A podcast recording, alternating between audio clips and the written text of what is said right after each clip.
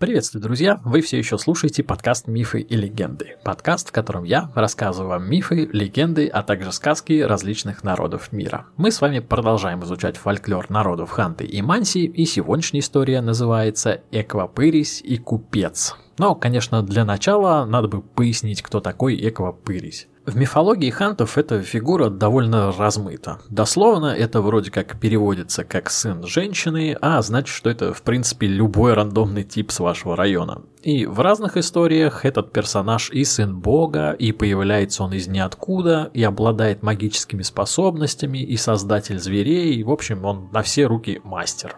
Но и частенько его фигуру представляют неопытным пацаном, который постигает жизнь через свои деяния. Для того, чтобы понять, что это вообще за герой такой, его прообразом можно представить э, лавкач, обманщик и жулик. Он способен на благородные поступки и в то же время может быть нереально глупым. Останавливаться сразу на всех историях о нем мы, конечно же, не будем, но парочку, думаю, я вам расскажу. Итак, давайте слушать историю про купца. В одной деревушке жил купец. Бедняки частенько приходили к его дому просить хлеба. Но купец лупил бедняков и ногами, и руками, а те все шли к нему табунами. Шли к нему и ночью, и днем. А тот либо гнал их, либо отправлял их всех на другую сторону океана на рудники угольные. Короче, обходился с людьми он не особо доброжелательно, как мы видим.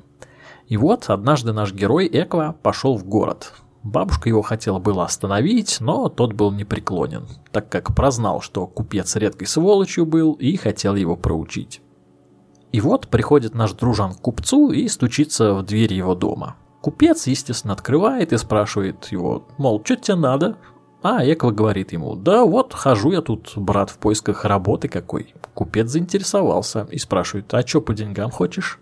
«Да, сколько дашь», — отвечает Теква. «Хорошо», — думает купец, — «нам такие люди нужны». «Ступай», — говорит купец, — «на ту сторону океана, там отличное место для работы есть». Ну и наш дружан, естественно, отправился в путь. Опять на рудники, видимо. Приходит он на место и видит, что люди там трудятся. Подходит к нему главный тип и говорит, «Че, мол, работать пришел?» Он отвечает, «Ну да». Тогда главный спрашивает его, «А что ты умеешь?» Наш дружище отвечает, «Да все умею, что скажешь, что и буду делать». И вот, значит, работает он уже неделю.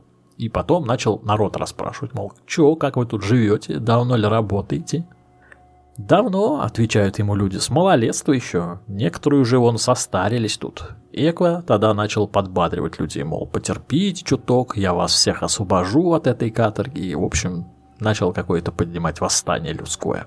Берет он, значит, бумажку и пишет письмо главному на этой каторге, мол, Люди мои очень плохо работают, приди, мол, разберись. Главный то письмо, естественно, получил и пришел проверить, как там дела обстоят. Он спрашивает Экву, ну что, как люди работают? А он отвечает ему, да хорошо работают. А он ему тогда говорит, так ты же мне писал, что плохо. А тот ему отвечает, не, это ты что-то попутал, пес. И крикнул, эй, народ, тут хозяин к себе в дом зовет, пошли. Народ с этих рудников, конечно, ломанулся весь, а Эква перебежал мост и молоточком по нему двинул. Да так, что мост под воду ушел, а старший так и остался стоять как вкопанный на той стороне.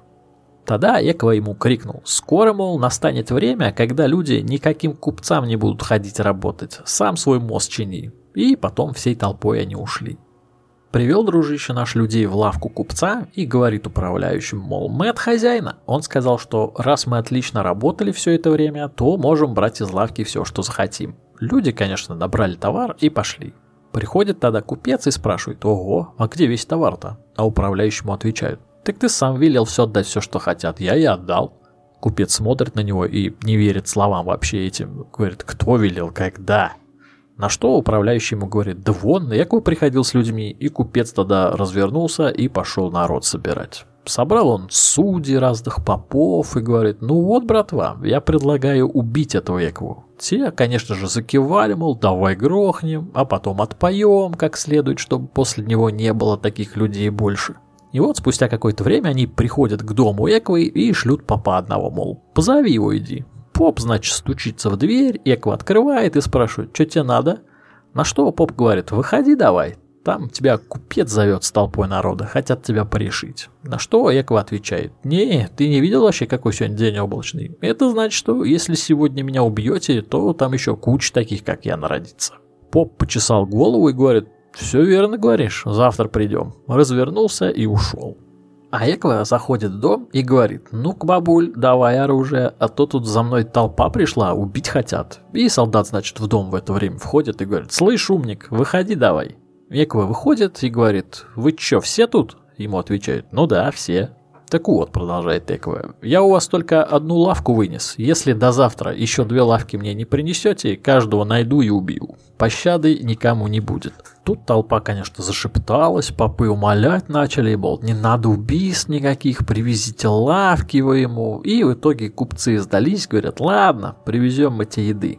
А Эква народ созвал и всю свою, короче, еду, что ему привезли, раздал бесплатно. Странно, конечно, не находите, чему это должно людей учить? Что тебе все на халяву должно доставаться? Не надо ни работать, ни стараться, просто заходишь в лавку, берешь то, что нужно и уходишь, да? Мысль, конечно, странная. На утро Эква снова начал в город собираться, на что ему бабушка говорит, ты надолго-то не пропадай, ну, Эква двинул в город. Долго шел и, наконец, пришел в город и прямиком к царю направился. Тот говорит ему, «О, наслышали мы про тебя. Что, мол, привело тебя в наши земли?» «Да вот», — говорит Эква, — «работу ищу». На что царь ему отвечает, «А что умеешь?» Он говорит, «Да все умею». «Вот, носить умеешь?» не -а. «А лошадей поить?» «Тоже не умею», — говорит Эква. «А карауль-то стадо умеешь?» М «Не». Так что умеешь-то, повторяет царь? Ты же только что сказал, что все умеешь. Пить вино умеешь? Это умею, говорит Некова. Ну, значит, будешь начальником охраны лошадей. Тоже очень странная какая-то логика, не находите? То есть ничего не умею, но умею пить, поэтому будешь начальником охраны. Да, всем такую работу. Проходит какое-то время, лошади все жирные стали, лоснящиеся, красивые. Царская дочка тогда подходит к отцу и говорит, ты такого вообще охранника хорошего нанял, все лошади такие жирные стали, упитанные, красивые. Царь тогда решил проведать охранника своего. Приходит, смотрит, и действительно, лошади толстые, самая дрыхнет в стогу сена, и одежда на нем лучше, чем царская. Царь, значит, возвращается и говорит дочери, а пригласи-ка этого господина ко мне на чай. Ну, дочка, естественно, позвала Эку, и тот явился к царю. Посидели они, поели, попили, и царь спрашивает Эку, а ты где работал-то раньше? Эка ему отвечает, да на той стороне океана, мол. Царь задумался и спрашивает, так это ты тот самый Эква? Не, говорит наш дружан, я Ванька хитрец, мол. Ну ладно, думает царь, еще и сидят, пьют. И Эква уже сильно напивается и спрашивает, мол, можно я пойду к лошадям, а то я что-то сильно пьяный уже. Царь его отпустил, а сам думает, что надо проверить его, а то перебрал паренек, мало ли. Отправил он, значит, дочь свою посмотреть за ним. И та пришла, глянула, а он спит, конечно же, и думает про себя, о, не, ну красавчик, а, конечно, мед вообще, никогда таких типов красивых не видела. Ну и отцу, конечно, доложил, да, спит он, мол, все хорошо. Прошло какое-то время, пришла пора дочь царю замуж выдавать. Народу приехала куча со всех земель, все хотят царскую дочку заполучить. Ну и дочка-то кольцо свое обручальное на высоту 30 метров подвесила и говорит, кто достанет кольцо, за того замуж пойду.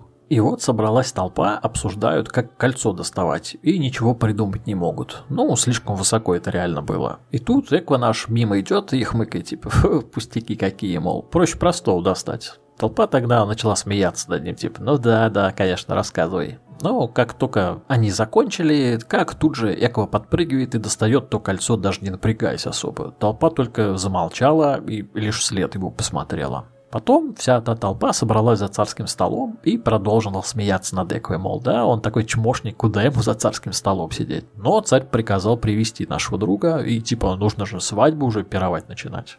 И вот сидят они, пьют, празднуют, а толпа все еще не унимается, мол, что это за жених такой царской дочери, откуда взялся? Тогда Эква наш встал, начал ходить и бубнить себе под нос, типа там, где появляюсь, там реки поднимаются, земли плодородные становятся, ну и там подобную всякую муть.